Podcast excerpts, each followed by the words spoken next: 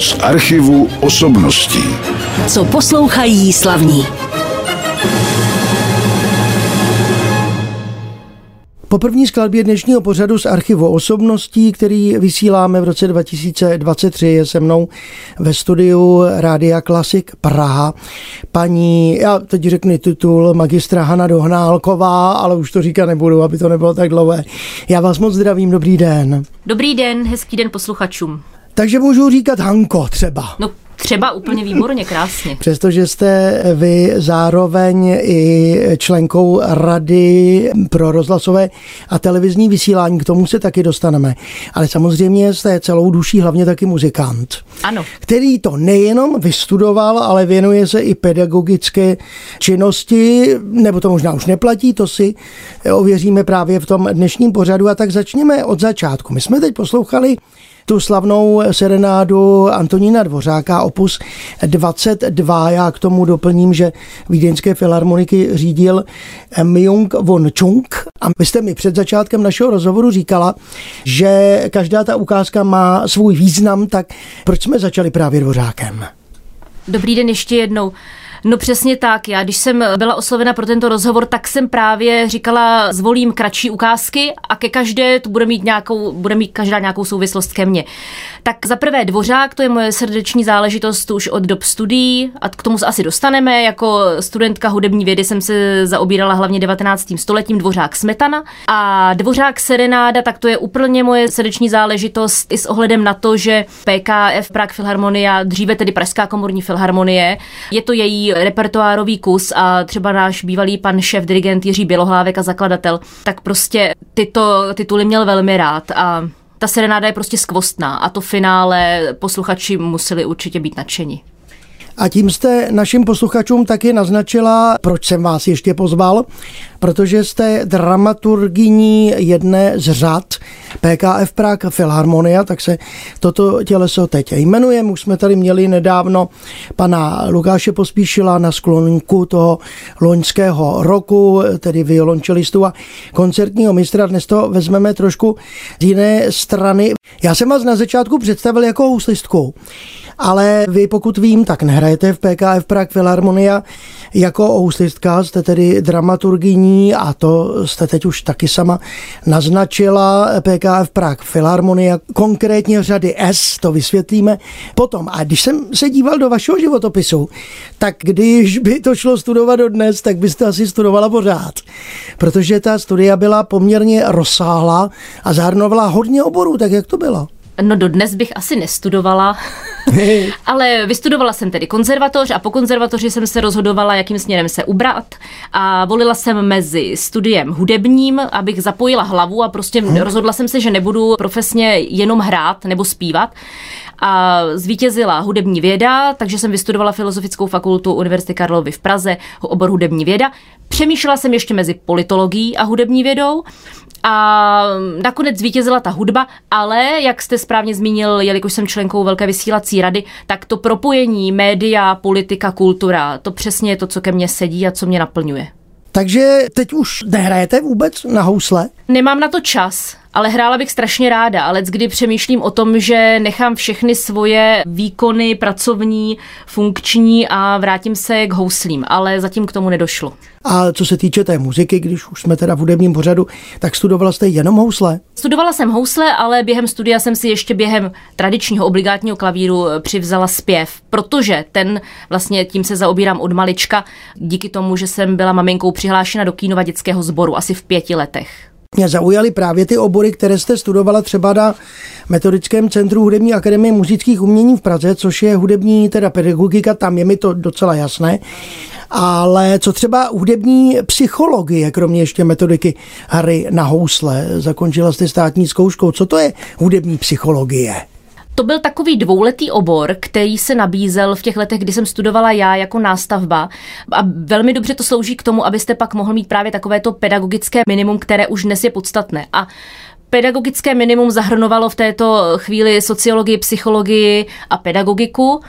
No je to normální eh, hudební psychologie, to znamená, ten obor se tak nazývá, ale všechno se to točí kolem toho, jak správně vést, zejména mládež od velmi raných dětských let. A děláte to dodnes? To znamená, vy jste také pedagogškou a učíte? No učila jsem strašně dlouho. Já jsem pak zjistila před pár lety, že učím asi 18 let, když jsem se rozhodovala, jestli to ještě moje síly vydrží všechno skloubit.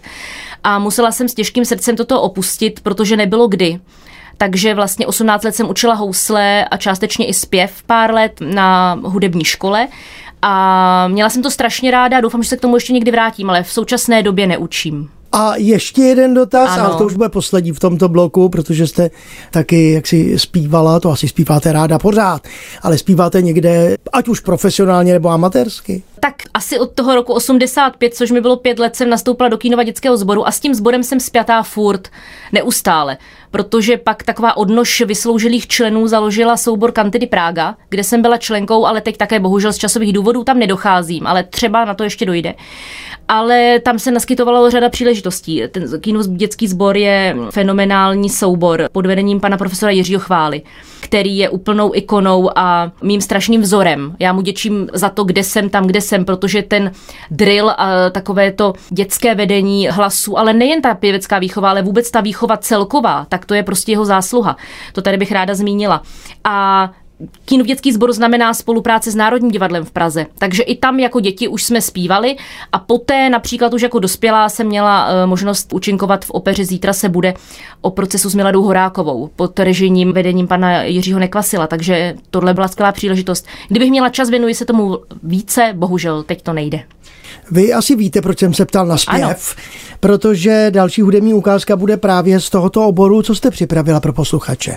No to byla velmi spontánní záležitost. Já jsem byla na koncertě Kínova dětského sboru, kde jsem teď jako bývalá členka zpívala Rybovku, Rybovou mši vánoční eh, vlastně na Vánoce 22 a Zdeněk Lukáš a Věneček, to je prostě kus, který eh, se tam desetiletí zpívá, dává na program eh, pořád dokola.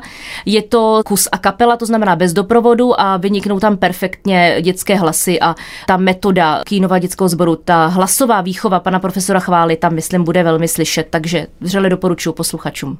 Zdeněk Lukáš napsal tuto píseň Věneček, kterou interpretoval Kínův dětský sbor s ikonou, jak říká můj dnešní host, panem Jiřím Chválou, kterého jsem kdysi, ale to už je hodně dlouho, měl taky v tomto pořadu. Mým dnešním hostem je Hana Dohnálková. My jsme ji už představili z mnoha stran v tomto pořadu a teď bych chtěl ještě další funkci teda prozradit posluchačům, že jste taky zároveň archivářkou PKF Prague Filharmonia, nebo já nevím, co je lepší, vedoucí archivu, nebo jste na to sama? Teď už na to sama nejsem a já jsem strašně ráda za tuhle otázku, protože bych ráda vysvětlila ten pojem archivář. Ano. To je úplná jako taková věc, která myslím si, že je hodně zanedbaná, aby posluchači nebo návštěvníci koncertu věděli, co to znamená. No, já jsem primárně vlastně muzikoložkou v hudebním archivu PKF Prague Filharmonia, takhle bych to jakoby zdvořilej nazvala, protože v roce 2013, kdy jsem tam nastoupila na základě výběrového řízení, tak jsem tam byla sama, byla jsem zavalena okamžitě strašně moc prací, a to byly hodiny a hodiny přes času. A teď, co to je ten archivář? Posluchači si můžou představit, že to je prostě pán v šedomodrém plášti, který sedí s hrnkem čaje v archivu a čeká, až na něj někdo zaklepe a on vytáhne ze šuplíku noty s číslem 45 a dá je hudebníkovi a ten odchází domů a archivář si dál pije svůj čaj a klidně si tam žije. Tak to vůbec není.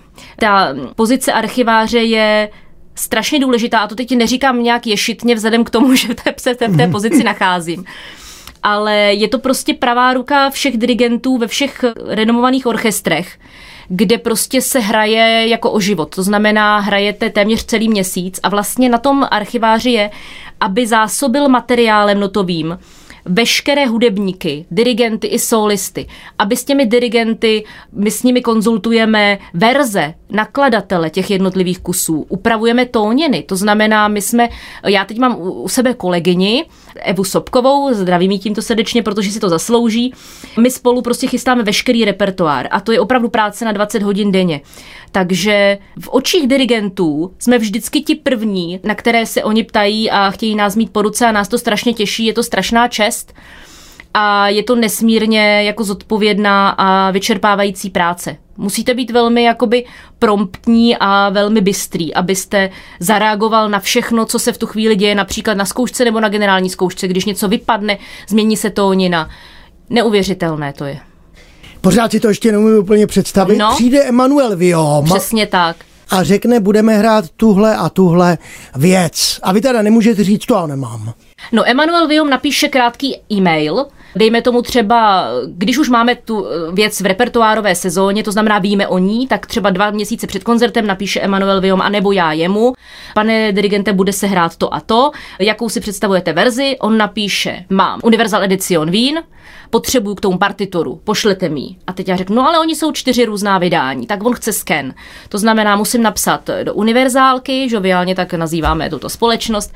Takže napíšeme buď do Vídně nebo kolegům v pražské pobočce nakladatelství Berenreiter, který univerzálku zastupují.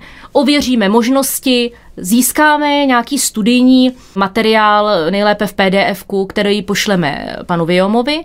On se na to podívá, řekne, toto mi sedí, toto mi nesedí. Pokud je tam solista, posílá se to i solistovi.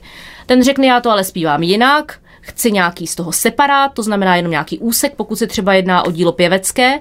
A začíná martyrium, kdy vy si posíláte, a Emanuel Viom je v tom velmi specifický, On si kousek vytiskne, nafotí na mobil, nakreslí barvičkami, tuškami, pošle zpátky a předpokládá, že my mu přesně vyhovíme tak to, co on načáral a nakreslil. Takže tak to se dohadujeme a to ještě upozorňuji, že pan dirigent Viom je ředitel Dalaské opery a působí v Metropolitní opeře velkou část roku v Paříži, takže on je neustále na cestách a vy ho chytáte na různých úsecích a pak mu posíláte nejlépe FedExem ty noty z ruky do ruky. A to je také zázrak, kdy vy v pondělí zabalíte noty partituru a on třeba ve čtvrtek si ji v Malibu ve svém domě převezme, vyfotí, nafotí úseky, my upravíme, pak to tam vlepujeme. No prostě je to velmi jako zajímavá práce, Ale taková náročná. dobrodružná, ale skvěle. Pro toho, kdo je zapálený, tak je to skvěle. Dobře, tak teď už je mi to jasné a myslím, že jsme to vysvětlili i posluchačům poměrně jasně, že to teda není někde nějaká prostora, kde si je jedna nota vedle druhé, jeden na partitura vedle druhé a vy saháte, vytahujete a předáváte dirigentovi. Navíc máme digitální svět samozřejmě dneska, který hodně v tom letom pomáhá. No, co se týče právě té vůbec digitalizace a tak dále, tak hodně pracujete s technikou taky ve své práci, tedy teď myslím konkrétně ten archiv. Ano, já vlastně trochu splňuju ten požadavek té představy, že archivář je ten, který je zavalen papíry, protože já jsem velmi archivářský typ, jako mm. už od studií. Takže já mám v bytě plno not, papíru, materiálů, takže já všechno tisknu a ukládám v papírové podobě. To je taková jako věc, která k archiváři sedí a tam jsem se našla. Ale samozřejmě teď všechno máme elektronicky, to znamená, snažíme se zaznamenávat ty věci, které už se třeba hrály, i když samozřejmě kopírovat se nesmí, nemůžeme hrát s kopií, tak ale pro ty studijní účely nebo pro tu komunikaci s dirigenty třeba, když se to pak hraje příště, tak všechno se snažíme zaznamenávat. A co lze, tak materiál kupujeme, tam už tam máte pravdu, že máme tu prostoru, Náš archiv čítá v tuto chvíli asi 1400 kusů, které jsou řádně označené, to znamená, neměl by být problém, když někdo zaklepe mu ten kus pučit. A to, co nelze v papírové podobě a to, co nelze koupit, což je většina z těch repertoárových kusů, tak to právě pronajímáme u těch nakladatelů po celém světě, tak jak už jsem zmiňovala. Tak jsme si povídali teď o archivu a co pustíme posluchačům za hudbu. A trošku to na to navazuje. Já jsem vybrala, a to bylo taky spontánní, Luciana Pavarottiho a jeho slavnou Turandot Nesundorma. A můžeme jenom k tomu říci, taková hvězda jako Luciano Pavarotti také s PKF spolupracoval. Byla to jedna z jeho takových posledních návštěv vlastně v jeho kariéře a zamířil do Prahy. PKF je specifický orchestr a já to musím říct, je to opravdu, jsou to fenomenální hudebníci v tom, že dokáží například jako doprovodit tyto zpěváky, což není vůbec jednoduché. Oni s nimi prostě dýchají a záleží to také na dirigentovi, ale oni to mají v sobě a prostě pěvecké hvězdy si často i jejich agenti náš orchestr vybírají. A tam je pro nás také pak specifikum připravit ten materiál, protože vůbec to nejhorší pro archiváře je připravovat áriový repertoár, prostě áriový recital. A Turandot Nesundorma, to je věc, která je daná, s tím problém většinou nemýváme. Navíc je to titul, který je chráněný, takže ten si půjčujeme od společnosti Rekordy v Miláně vždy. A teď už nechme posluchače, ať si poslechnou s námi Lučana Pavarottiho a slavnou Nesundorma. Tato ukázka slavné árie Nesun Dorma z opery Turandot Giacomo Pucciniho byla z pařížského koncertu tří tenorů z roku 1998 s Lučánem Pavarotym sbory Johna Oldize a Wandsworth Schoolboys. Tady účinkoval Orchestre de Paris a řídil James Levine. Řekl jsem všechny účinkující, řeknu znovu jméno hosta. Paní Hana Dohnálková, nemůžu říkat další funkce, protože je jich hodně, ale už jsme vás taky představovali v tom dnešním pořadu jako archivářku PKF. A teď bych si dovolil zastavit taky u cyklu, jehož jste dramaturgyní u PKF Prague Philharmonia a to je cyklus, který se jmenuje S, takhle ho máte tedy zkrácen, tak je to S soudobá hudba. Přesně tak. Je to cyklus soudobé hudby. Já mu někdy říkám, a jedna eh, sezóna byla jako současná hudba nebo současná mm-hmm. kulturní scéna. Je to tak. A je to cyklus, který je výjimečný, protože vlastně téměř od roku 2004 tehdy byla Pražská komorní filharmonie jediným a prvním orchestrem vůbec, eh, pokud si to dobře uvědomuji, která eh, si troufla zařadit soudobou hudbu do jednoho ze svých abonentních cyklů. A trvá to tedy už skoro 20 let, když PKF bude slavit v sezóně 23, 24, 30 let, tak cyklus S trvá téměř 20 let a prošel různými vývoji. V současné době já vlastně asi od roku 2015-16 jsem jeho dramaturgyní asi s dvouletou přestávkou, kdy jsem chtěla dát prostor někomu jinému. Už jsem byla tak jako vyčerpaná tématy a nápady. A pak jsem se k tomu vrátila na přání vedení PKFky a jsem v tom hrozně ráda. Ty koncerty jsou skvělé. Jestli mám je nějak přiblížit, tak v tuto chvíli se konají v divadle Not, což hmm. je bývalý eh, oni tomu říkali experimentální prostor not v pražském Roxy klubu v prvním patře. Ten prostor je tedy divadelní, je velmi nakloněn tomu cyklu, je tam asi 120 míst. A teď k té dramaturgii. Já se vždycky snažím každý ten rok trochu obohacovat nějakými novými nápady. Ta minulá sezóna, která byla covidová, byla poznamenána tím, že všechny koncerty se nekonaly, pouze dva se natáčely, tak se nesla v ranku československé scény. Ten letošní rok je cyklus S světový, a já jsem jeden koncert věnovala Čechům a to byli pánové Kotík Kopelent, kteří vystoupili na koncertě v prosinci a to byl fenomenální koncert s účastí asi 120 lidí v publiku, což na ten prostor je dost. Asi 25 účinkujícími a páni skladatelé byli osobně přítomni a bylo to famózní.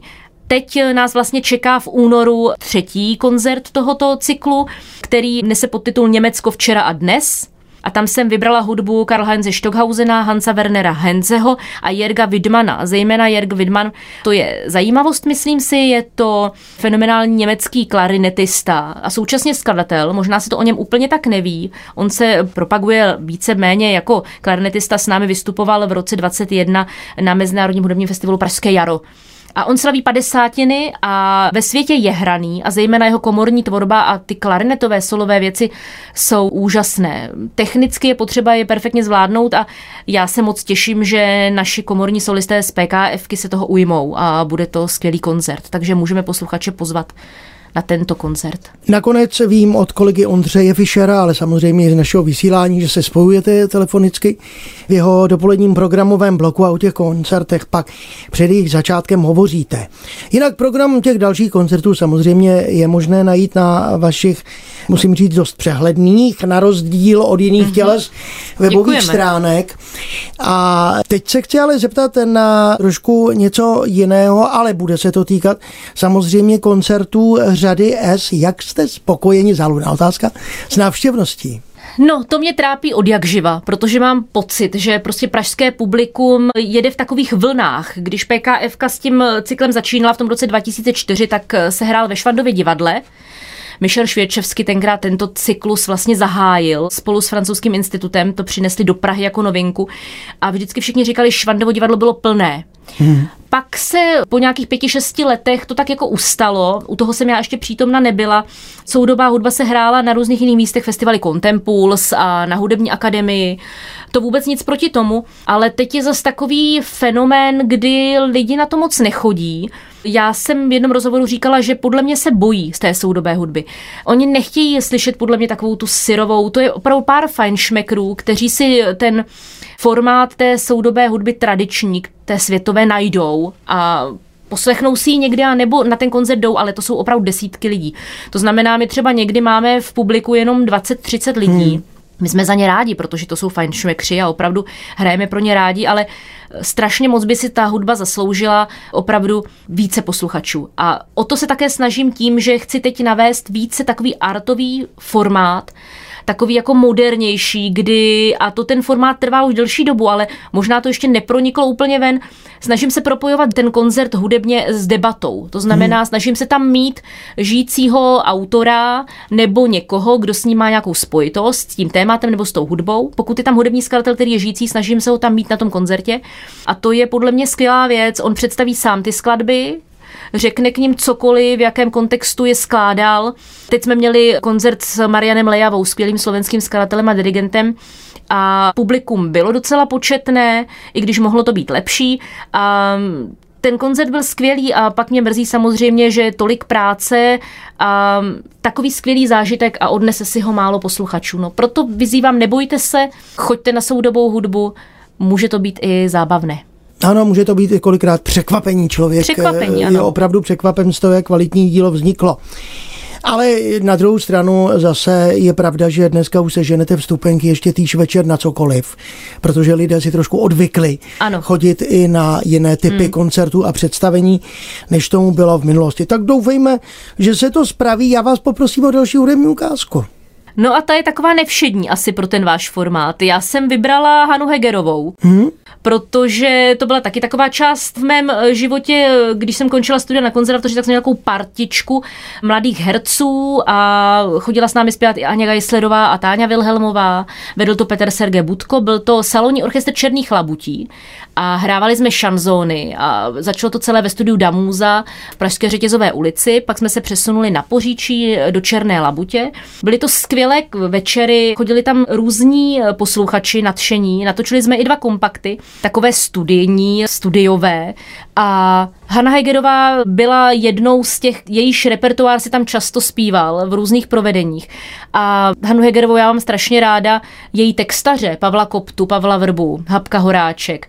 Mám všechny její kompakty a od velmi útlých raných dětských let jsem jí poslouchala. Ještě ona je váha jako já, narozená téměř ve stejný den. Takže prostě je to moje srdeční záležitost a Vana plná fialek neznám lepší píseň. Petr Habka a Michal Horáček napsali pro Hanu Hegerovou vanu plnou fialek. Já prozradím, že studiový orchestr tady řídil na této nahrávce ještě František Belfín, bývalý šéf FISIA, tedy filmového symfonického orchestru, jak ho známe i z filmových titulků. Ale protože se blíží závěr našeho pořadu, tak se jenom krátce ještě zastavím u jaksi funkcí mého dnešního hosta Hany Dohnálkové, která je taky teda členkou RRTV. Vy jste říkala, že jste byla, nebo já to vím i, taky členkou Rady Českého rozhlasu, dokonce předsedkyní. Ano. Tak to je, já nevím, je to hodně odlišná práce od toho všeho, co jste mi tady dnes vykládala o té práci, která souvisí přímo s muzikou. Asi ano, tak co na tomhle vás lákalo krátce? Odlišné to je, ale jak už jsem zmiňovala, tak stejně tak, jak jsem zmiňovala, že mě zajímají šanzony a Hanna Hegerová od malička, tak v naší rodině se od mého dětství žilo velmi kulturně, ale i veškeré politické dění se sledovalo. To znamená, já vlastně to propojení, což už jsem říkala, média, kultura, hudba, politika, to je úplně všechno pro mě. A tím samozřejmě, že ta pozice radního nebo předsedkyně, ať už si to myslíme nebo ne, tak je tam určité politické propojení, protože ty funkce volí poslanecká sněmovna. To znamená, musíte být v obraze v tom kulturním politickém dění. Takže tam mě to trošku nabídlo tu možnost nahlédnout i do té politické sféry, i když samozřejmě propojeno z toho kulturního dění. Takže ano, v té funkci hmm. předsedkyně jsem byla čtyři roky, ten mandát trval šest let a nyní jsem ve velké vysílací radě. A jak říká mnoho lidí, kteří mě potkají, tak si vůbec nikdy nespojí, že to jsem já, ta jedna jediná. To je strašně jako vtipná věc. že si představují, že já jsem ta archivářka někde mezi notami zahrabaná a pak jdu na nějaké jednání nebo konferenci v kostýmku jako předsedkyně Rady Českého rozhlasu, tak to bývalo, nebo teď radní Velké vysílací rady. Tak to je strašně vtipné, že oni se říkají, to jste vy? Tadle? Tak já říkám, no jsem to já, prostě jsem to jedna já, Hana, ve dvou rovinách. A to mě strašně baví, protože jinak by ten život byl nudný a já potřebuji pořád něco dělat. No to je na vás vidět, jste velice temperamentní. Já skoro teda lituju, že nejste vidět na jevišti vyloženě jako výkonný umělec, protože si myslím, že by to byl zážitek. Děkuju, no tak třeba někdy vás budoucnu. pozvu. V budoucnu. Dobře, tak jo, já jsem si ještě vzpomněl na poslední věc, kterou bychom mohli tady zmínit na závěr našeho rozhovoru s paní Hanou Dohnálkovou. Vám se blíží, myslím teď, PKF Prague Filharmonie, taky významné výročí, tak o tom bychom měli ještě něco říct. Určitě já velmi krátce a velmi ráda. V roce 94 založil Jiří Bělohlávek, tenkrát z nadšených hudebníků, které znal takový téměř rodinný orchestr a to byla Pražská komorní filharmonie. Ten orchestr i díky němu prostě nasal takového ducha, který ho naplňuje dodnes ti členové, kteří zakládali spolu s Jiřím Bělohlávkem, tam téměř ještě všichni dnes hrají a k sobě přibírají ty mladé talenty a to celé tvoří PKF Prague Filharmonia. A je to neskutečný orchestr, já jsem moc ráda, že jsem jeho součástí. A tento orchestr v sezóně 23-24 nastartuje svoji 30. jubilejní sezónu a tímto bych chtěla posluchače pozvat na jakýkoliv z našich koncertů v jakémkoliv cyklu. Přijďte, budete nadšeni a budete určitě odcházet spokojeni domů s neskutečným zážitkem. A já nepochybuji o tom, že nejenom o těchto koncertech, i o jiných samozřejmě. Budeme naše posluchače i nadále informovat na Rádiu Klasik Praha. Tomu výročí se určitě budeme věnovat i v tomto pořadu někdy v budoucnosti. Dnes byla mým hostem Hanna Dohnálková. Teď nevím zase, co říct. Archivářka. PK Prague Filharmonie, dramaturgině cyklu S a tak dále a tak dále. Já vám moc děkuji, že jste přišla a poprosím o poslední ukázku. Já děkuji za pozvání v první řadě a s diváky a posluchači hlavně tedy se rozloučíme, eh, jak jsme začali. Já bych navrhovala Antonína Dvořáka a je to jeho osmá symfonie, čtvrtá věta, skvělý kus, PKFka často osmou symfonii hraje s různými dirigenty, naposledy ji natočila i s Emanuelem Viomem a se svým šéf-dirigentem, ale tato ukázka je, myslím, v provedení Los Angeles Symphony Orchestra se Zubinem Métou, skvělým izraelským dirigentem. Takže děkuji za pozvání a někdy v budoucnu se budu těšit na slyšenou a těšíme se s vámi i na koncertech PKF. Já taky moc děkuji, díky, že jste přišla. Děkuju. Z archivu osobností.